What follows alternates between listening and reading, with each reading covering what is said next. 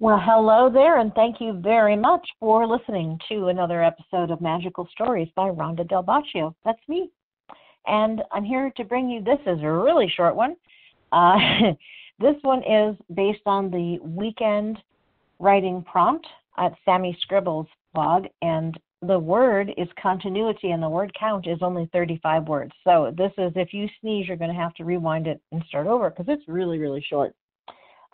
This one's not in any of my books, but I do have books available on Amazon or wherever you like to purchase. So here's the story about continuity called Life Goes On. Life as we know it came to a screaming halt this month.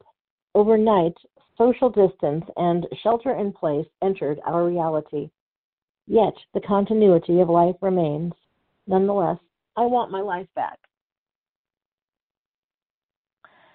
So yes, this was written in the era of the virus, the big C.